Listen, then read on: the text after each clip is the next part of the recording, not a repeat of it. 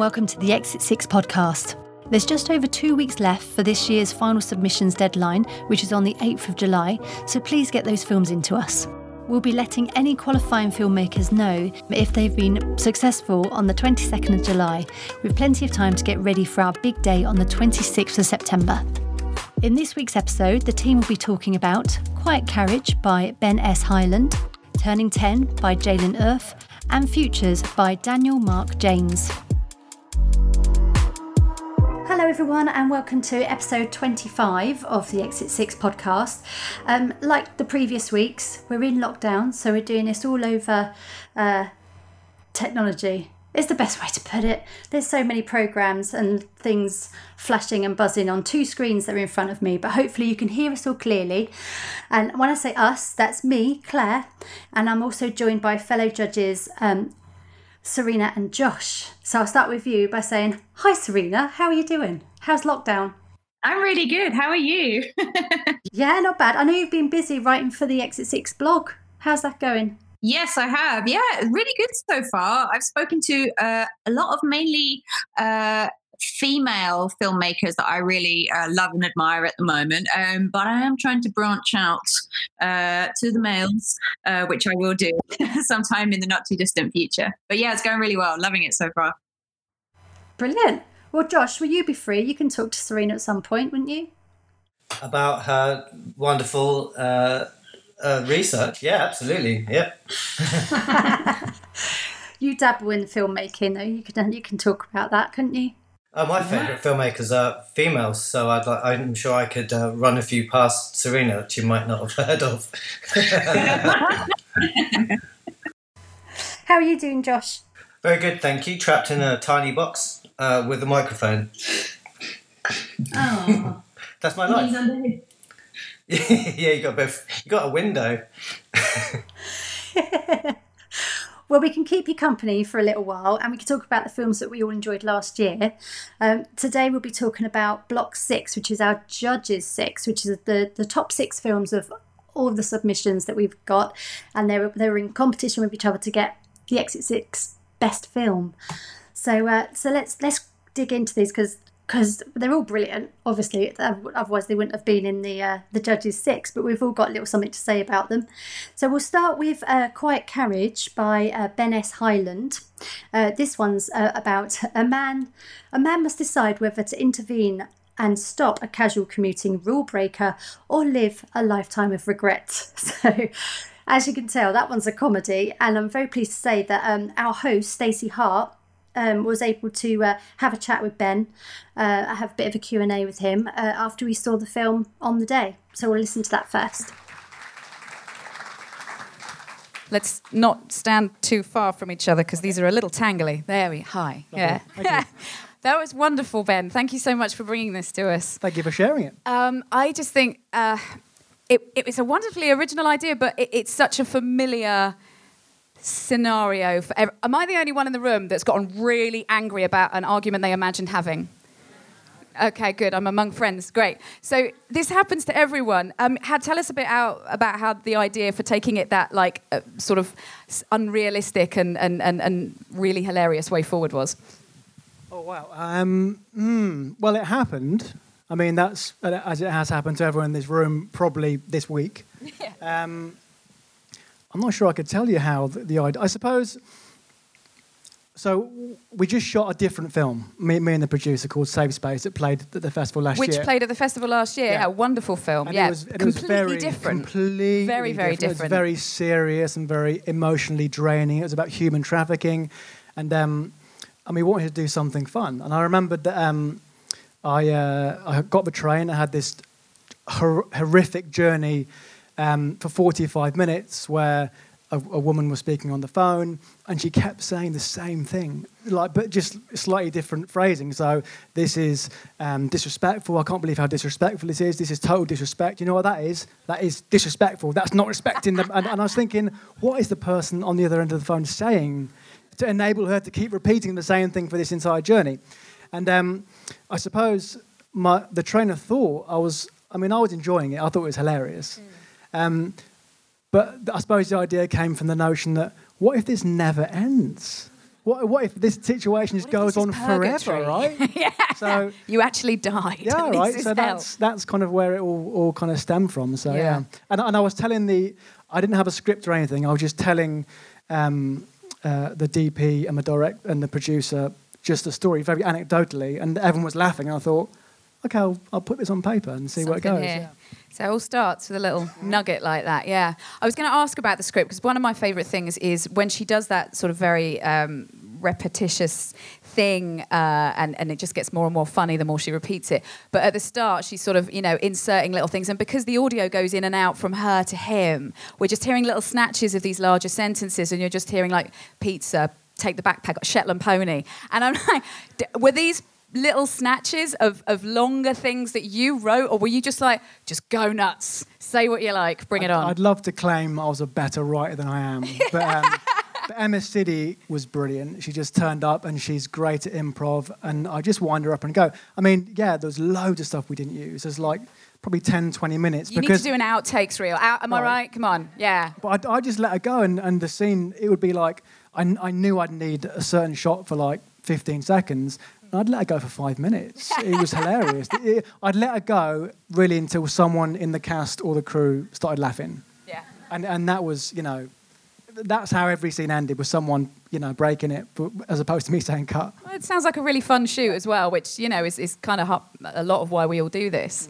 Um, so tell me about it, like for for quite a, sh- a relatively short film, considering how many different locations and how many different people you had involved, and there's lo- every bit of the production was sort of very specific in its look, and you know you've got different extras and and the age makeup as well. It must have been quite challenging considering it's like what a six minute runtime. So tell us a little bit about you know challenges that you faced and things. So the only location was outside the train station and the train itself. Um, the rest of it was all in the same house. Everything else was a house. That's really awesome. Oh no, Yeah. the church. Sorry, that, Oh, yeah. that's not a house. That would be ridiculous. Be a really nice house to live in, wouldn't it? Um, no, everything was was in the producer's house, and he he was renovating at the time, and so we literally just built sets, and then overnight we re-wallpapered the sets, and and that's how we did it. But everything was Wow. essentially in this house. Yeah, Brilliant. so it's relatively easy in that respect. But Yeah, the, but the suppose so. cast. Um, you saw at the end it said Talkies Community Cinema. That they gave us five hundred pounds. They do a grant every year and give four filmmakers a little bit of money. Yeah. And um, and so a lot of the extras were just people that go to uh, that cinema. So Brilliant. And uh, Amit Shah and Emma Sidi, I mean, that's a couple of great names there. How did that come about? um, they were our first choices. Um, we it, it actually comes back to Safe Space because the actress Rebecca Grant, Yeah, she was Um, brilliant. Yeah. yeah, she knew Amit. Oh, okay. And so we kind of were a bit naughty. We kind of circumnavigated the agent because agents generally, with with someone like Get that, they the don't way. want necessarily the actors to do it because he was in between shooting with Liam Neeson Yeah. and and you know some Emma Thompson, some really big names. So he didn't need this, right? And so, um, but we contacted him through an introduction on Instagram, and he loved it. And then we went. I'm not sure if I should say this, but then we went to the agent pretending that we hadn't spoken to him. And that's how much of a great actor he is. He went to the agent and went, I'll give it a read, why not? Knowing full well that he wanted to do it. So as soon as we got him, and Emma um, has been on a lot of BBC Three stuff and does a lot of radio stuff, and she's just a great comedian anyway. And um, yeah, just arranged that through her agent, and she wanted to do it. And it's funny because, uh, should I say this? Go on. Everyone in this room wants you to. So she's with quite it. a big agency, and she and she um, and we sort of met her, and we sort of said, look, do you want to, you know, we, we really want you to do it. You know, do you think you can? Do you think your agent will be on board? And she was like, I'll do whatever I want, and my agent will kind of tell you know, I, if I want to do it, I'll do it, and they can go stuff themselves. So we're very lucky that she didn't really care as well. So Brilliant, Yeah. brilliant. Well, that, I think it's like I say, you've got to do it for the love, haven't you? And also in your position, you know, just that little bit of chutzpah. You know, it, it, it it's such a fight sometimes to get this stuff done, and it looks like a lovely thing to have worked on. So, I mean, if I'd have been there, I'd have jumped at it as well. What else have you got going on? Anything in the pipeline you want to plug? Tell us about. So Adam and I, the film's producer, we're making a feature in f- March. Brilliant. I think um, that's half funded at the moment, but I don't get involved in the money. That's his problem. Um, and there's a couple of shorts also. There's a short with Genera that I need to make. Mm-hmm. Um, just need to raise a bit of money on that. And I wrote something new yesterday, which I'm quite excited about. But it might be just because I wrote yesterday and it's still exciting. So it's probably terrible, but we'll see. If I'm still excited in a week, then I'll have a look at it again. That's the thing to do, isn't it? Go away, come back, look at it, and go, mm, is it good? Terrible? I do that a lot with song lyrics as well. It's tried and tested technique. Thank you so much for, for bringing this here. It's a wonderful piece of work, and we can't thank you enough. Ben Highland. Thank you. Oh, it's brilliant! I'm so glad that uh, glad that uh, Ben could come along and have a chat um, with with Stacey there. And during the Q and A, we learnt uh, quite a bit about his casting process, which was interesting. Um, but talking about the film itself, I mean, I loved it. I've watched it a few times now, and it makes me laugh every time. And I think a bit like. Um, uh, Bob Mortimer's train guy that's gone crazy on Instagram It's hilarious because we've all been in a train carriage with someone who just grates and they just don't stop for the entire journey. So it's really, really relatable in that way and just brilliantly, brilliant, brilliantly funny. Um, so Serena, what did what did you think of Quiet Carriage on on first viewing? You know what? I think it's it's like the perfect short, funny film. Uh, I think it's just it. Ben is such a slick filmmaker, and he's so good at what he does. And uh, I'm actually really glad that he's kind of branching out and doing some comedy now because uh, his first film was brilliant, uh, um, but very very serious. Um, and this one, I think, it's just it's so funny. And even though you know some of the things are coming and it's kind of predictable in some way you just you go with it anyway because it still continues to be funny and even at the end when he turns out that he confronts the girl but he's wrong and it's not the quiet carriage. I love that. I know, I know it's not coming but it's still hilarious because everyone like you said everyone's been there. Everyone's been on that train and you'd love to like have a go at someone for being this noisy bugger um, and you don't. But imagine if you did. But then imagine if you did and you were wrong. I think the actors were amazing. The age, like the prosthetics, the makeup was fantastic. Uh, I, you know what, it was a great script, and you had great actors performing them. Uh, so I think it was kind of win-win all round, really. With Ben, he ticked so many different boxes, and they were all Yeah. brilliantly well made, crafted. So yeah, loved it. Oh, it's brilliant. Josh, what were your thoughts on that Quiet Carriage? Yeah, this is the- the first time I've got to see it uh, due to knowing Ben from uni. Um, uh, he was a great laugh at uni, really funny. Um, you know that when you go to uni and you know someone's going to make it in out of the course, and you know Ben always stood out. So uh, it always pleases me to get to see his films um, and and and to know that the guy uh, personally and and to know that he's got the talent. Um, I get to see uh, now and again some of his stuff, um, and it gets funnier and funnier each time. He's kind of, I think he's mastered uh, the uh, the comedy structure. He and what he uses to great effect is the edit. You know, the cut tells the joke, which is really hard to do. Um, aside from the fact that the writing's strong, the structure's strong. Yeah, the the, the editing is is extremely strong, um, and that one was um, the Quiet Carriage reminded me of the uh, "That Happened" meme. I don't know if you know what I'm talking about, but there's uh, there's this idea that uh, people uh, tell this really tall story that absolutely didn't come, you know, probably didn't happen, but they tell you this big tale. Um, you know, blah blah blah. I said this. Someone was being annoying, and then right at the end, everybody clapped. uh, and it's usually a lie. Uh, it's like a wish fulfillment thing, and uh, that's what that's what I kind of uh, read into this one, uh, and it was really enjoyable. Um, he Ben's got a really strong um, uh, third act twist. That I think I don't know. I think Serena mentioned it just earlier, just now, where yeah, they it's a rug pull, and that's a that is a that's a Ben Highland uh, signature. So it was good to see. Oh, it's brilliant because, like they like Stacey mentioned in the the Q and A, that he did um, Safe Space that we saw at Exit Six last, like year before last, 2018, and that was real serious stuff. But I think that's the thing that um, the fine line between tragedy and comedy, and hopefully he's going more of the comedy uh, route, which which I welcome completely. I know that he's uh, completed uh, another short called Talk Radio, and looking at the cast, uh, Tim Key, Pearce Quigley, and Julia Deakin. That's his comedy to me. I don't know much about the film at all, but I know that it's hitting the festivals later this year, um, and hopefully, hopefully, is uh, is going to squeeze it um, over to uh, Exit Six. We'll have a look. Obviously, being completely impartial, we don't show favouritism, even though we've got to know Ben a little bit over the years. But if it's if it's worthy, we'll slip it in for sure. So I'm looking forward to seeing that, and hopefully, uh, more and more stuff will come from.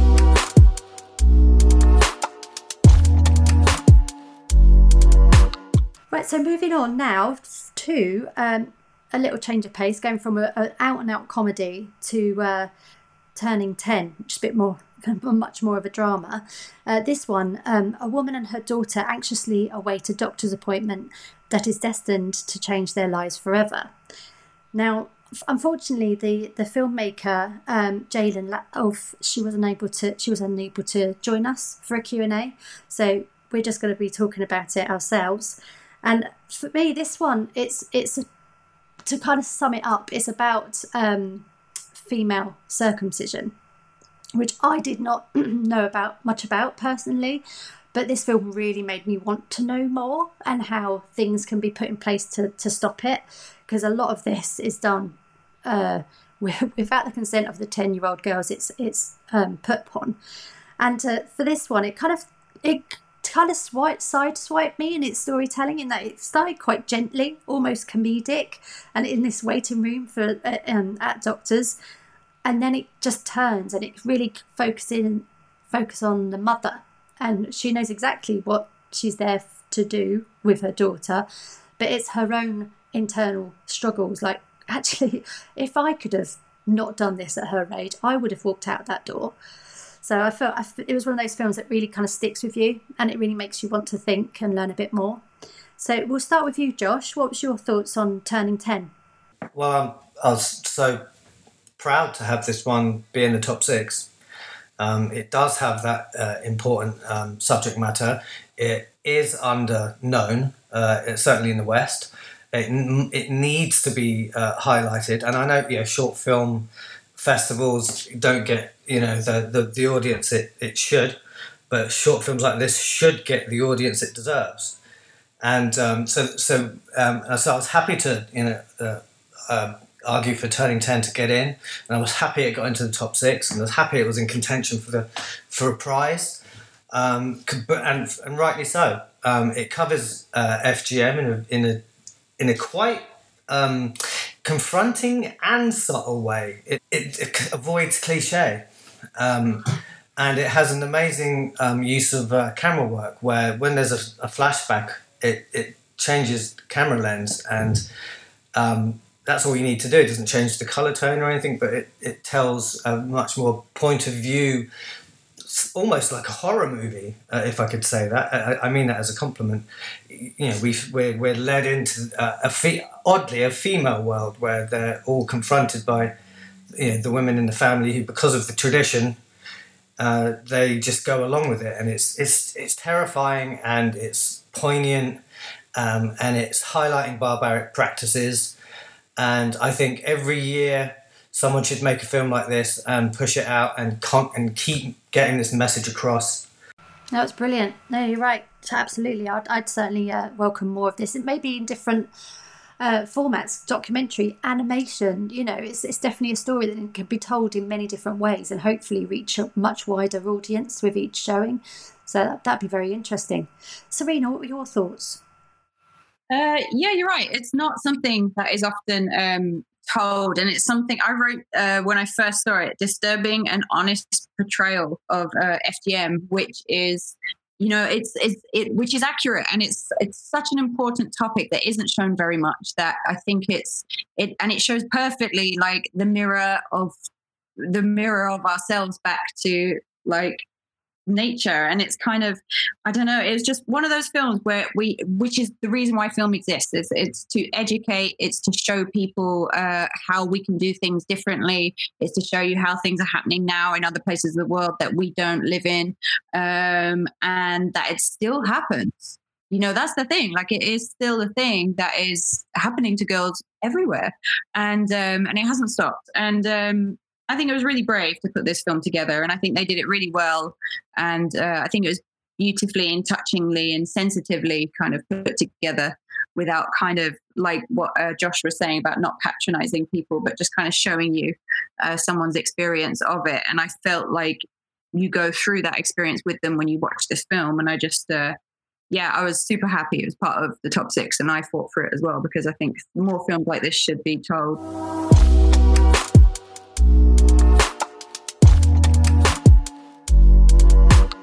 Right, so going from uh, turning 10 to our last uh, film for this episode. This is uh, Futures by um, Daniel Mark James. To uh, read the synopsis, Leo wants to pursue riskier trades and bullies his underlings into going along with him. But how far can he push them? That does sum it up brilliantly, um, I think. But luckily, again, we've got um, Dan- uh, Daniel Mark James was able to join us for the Q and A. So here's Stacey having a chat with him. I remembered the microphone this time. Hi. Thank you so much for being here and for bringing your wonderful film. Oh, thank you for selecting it. Thank you. No, no, it's all right. Um, I don't, wonderful. It's, uh, it's fantastic, but I don't know. A whole host of emotions there. It's it's raw and it's really kind of hard to watch because ugh, he's horrible and I don't know. Is it is it wrong to kind of go haha a little bit at the end? No, I no, just- no, no. I, I don't know. He very much gets his comeuppance. I think laugh away. Yeah. Okay. Well then, haha. Um, so, uh, how much of this? Because you wrote and directed this. How much of it came from? Uh, was it the drama that interested you, or, or are you particularly interested in finance? Um, what's interesting, actually, um, so no, I've never worked on a trading floor or anything. Um, wow, that must have been really like hard to get all the technical stuff right. You must have been Um, a load of research. Um, sort of. Yeah, well, kind of. I, I did and I didn't in a way. Um, in that, so I should talk about the origins of the film a bit, which is. Um, uh, so, um, eagle-eyed people may have noticed in the credits. I thank Theatre 503. It started off as a stage play. Which was going to be my next question. There you go. Oh, Carry on. Um, and so, um, Theatre 503, which is a kind of um, great theatre in, in Battersea where uh, lots of people got their start, um, and, put, and it's a great new writing theatre. Um, every main show play that they do, they have something called Rapid Write Response, in which um, potential writers are invited to respond to that play. And so this was back in 2016. The main show play was a play called uh, was a play called BU21 by a guy called Stuart Slade, which is a really good play. Went on to transfer to Trafalgar Studios, uh, and it was about a terrorist attack, a civilian plane landing, uh, a, a- civilian plane crashing into a suburban street, and various characters' experience of it. One of whom was a trader, ca- was a trader character, and so this started off as a rapid write response, uh, riffing on the themes of BU21.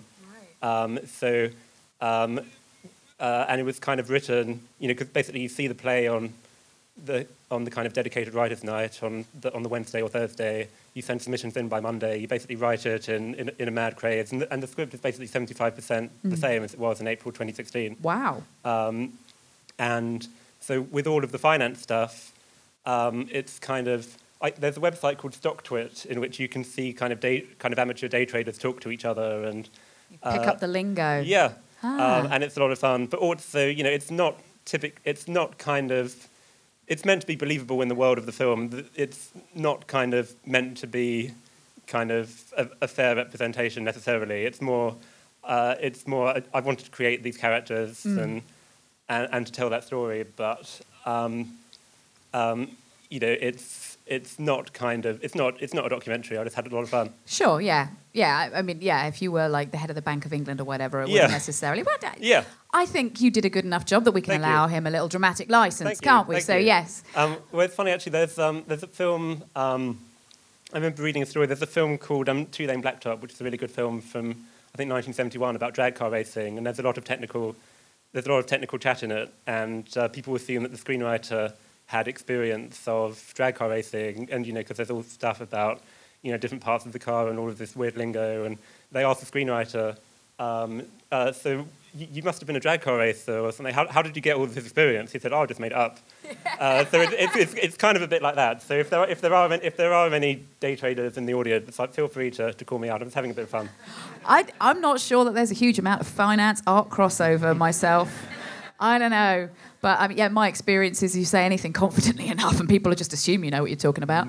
Um, great. Well, ha- tell me about the casting for this film because I feel that with this in, in particular, this that was key because you really, really had to get not only this uh, completely amoral, but um, like the, the the two people, the two foils there were their their journey was was far more subtle and but was very, very obvious what they were going through and that they did it incredibly well. So tell me about that and how you found them and what, what you did. Yeah.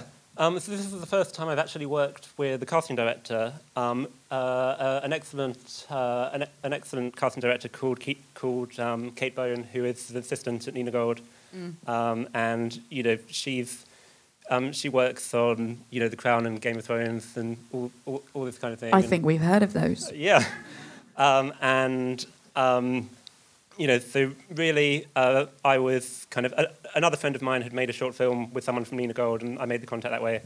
Um, and just it's it's it's down to Kate really. Uh, mm. So um, who is far too busy with the Crown season four to, to come down tonight, but but but but really, she kind of helped uh, kind of get us the right combination of people and. And you know, and they, bo- and they both did such a such a great job. And Craig, yeah. Craig had so many lines. I mean, no, no one should be asked to memorize that many lines, but uh, there, there, there, was. Well, I think he had a lot of fun. Actually, I hope so. I, I think if I had that script, I, I feel like I would have had a lot of fun with that. It, you know, personally, I, I, I hope he did anyway. Um, well, thank Kate Bone for us because you, yeah, you, you, both did a great job. I love the way that the um, and again, I'm not a technical person. I love the way that um, you really built the tension with the, the, the, camera work and the edit. It just it went from being quite sedate to getting choppier and choppier as, as, as, the, as the tension built there. Was that always the intention, or did you just kind of feel your way on set and then in the edit? How much of that was pre-planned? Um, well, I think it's kind of because um, the script originally was quite tight, and I think we had the advantage of the fact that we had seen it on stage before, and we knew kind of what worked and what didn't, and um, and so it was already quite tense when it was first performed in April 2016, but actually we did end up cutting a page of script during the shoot um, because um, we, we, we had a two-day shoot, I think it was October the 27th and 28th, uh, 2017, we shot it, and um, daylight saving time fell in the middle, fell, fell in the middle of our shoot. Um, and so even though the crew got an extra, got an extra hour of sleep, which is lovely, um, it also meant that we had one less day of daylight. Yeah. Because, of, because of our location, we couldn't, you know, it, had to all be in daylight. Sure. And so, and so we ended up kind of getting rid of some stuff that, mm. um, you know, because we, we shot it mostly in sequence and we were rushing. And I, I, I think that kind of, well, partly that and partly also that we had, uh, um, we had a very solid post team uh, who would all, uh, who would all, who all based at, uh, at Final Cut Productions and mm. in London and yeah, and, so, and Kit, our editor, and uh, Joe, our composer, and uh, Fred, our sound guy, were just they they've worked together on like several other projects before, and they were able to kind of they yeah. they they were they can communicate with each other really well, and they know, and I think it, it's partly down to the fact that we had such a tight post team. I think. Cool. That and yeah, quick, just get it done. Mm-hmm. Love it. Okay, um, what's next in the pipeline for you? Um, yeah, well, actually, um, um, Dom and I, uh, my producer, who uh, really wanted to come tonight, but sadly he's doing. Um, um, he's shooting a BF 500 short next month, and doesn't sound sadly to me. Well done him, yeah, but yeah, yeah it's, no, it's, it's a shame exciting. he can't be here. Yeah, yeah. with the director um, Lorna Nickson Brown, and it's going to be very exciting. And yeah, they they're doing lots of casting, and uh, you know, so and there's a lot of paperwork attached with that. But he's um, but he he sends his love. Um, but Dom and I, we actually shot another short film um, last year, which is very different, um, but it's called Conte Anglais. It is set in Clacton-on-Sea in Essex, uh, and I'm from Essex, so it's kind of uh, uh, uh quite personal in, in that way. But it's, uh, it, it is an Anglo-French romance shot in 16 millimeter, um, most, mostly in French, and you, it's quite it's quite different to.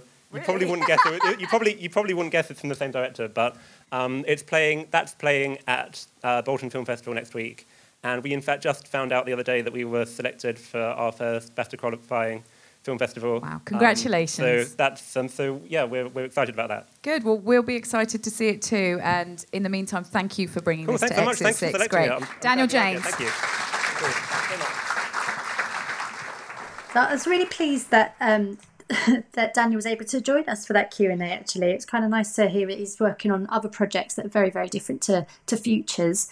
Now, for me, Futures, um, the um, the lead Leo, played by Craig Parkinson, was a bit of a standout to me because I've seen him in loads and loads of stuff, and most people would recognise him as as Cottan from Line of Duty or Dot. Um, I think that's probably made him more of a household name or a bit bit more of a face.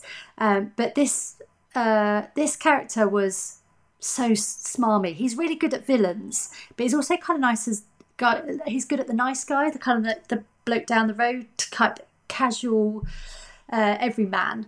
But uh, yeah, Leo was particularly snaky. So so uh, I'd certainly applaud the, the performance in this one.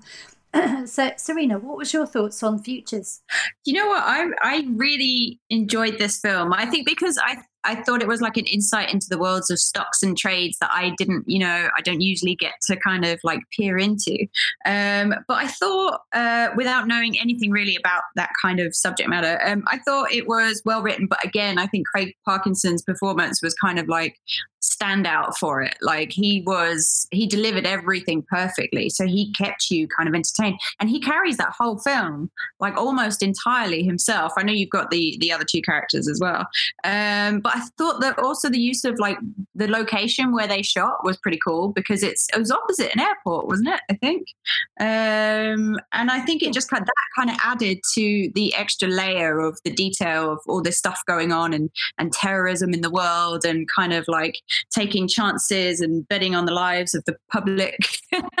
um, which is kind of ironic for the time that we live in now, with the whole kind of disaster, um, disaster kind of stakes that we have uh, going on. But I think, yeah, he was. I love that kind of karma got him in the end, and I just, yeah, it was a neatly wrapped up kind of like bitter present that I quite enjoyed. So yeah, liked it. Yeah. Josh, what would you like to say? Oh, it's nice to listen to director Daniel uh, explain the um, theatrical um, basis for it because that extra clicks into place now. Um, sometimes when you see um, theatre, you know, made into film, you can tell it from a mile away. Oh, that looks like it's based on a play. You know, you get that feeling when you when you when you see something. But with Futures, I I just I didn't. I when I first saw it, I saw it as a film. But now knowing that it's come from the stage and he's translated it, uh, he's done a very successful job translating it into the into the into uh, a short. And also, I think um, Craig Parkinson does need uh, a standout um, uh, nod uh, for the performance. He plays the most evil character I've ever seen. Um, yes, they're archetype. It's, it's like every horrible archetype pulled together in a in a big giant ball. You, know, you can see him having fun.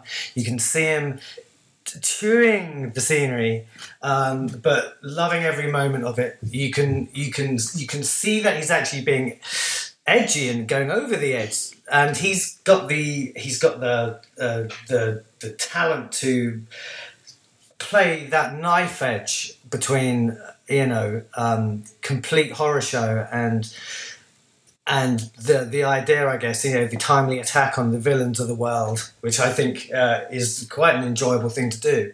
Um, yeah, mostly people who make money out of tragedy, they're the people that do need to be uh, stood up and uh, pointed at. And I think this film nails that uh, perspective. Right, so I'm afraid we're going to have to wrap up for, for this episode. Um, and I'm pleased to say Josh and Serena will be joining me again for the next episode where we'll, can, we'll be uh, discussing the other three films that featured in our top six of last year. So we'll see you then. Bye-bye. Bye.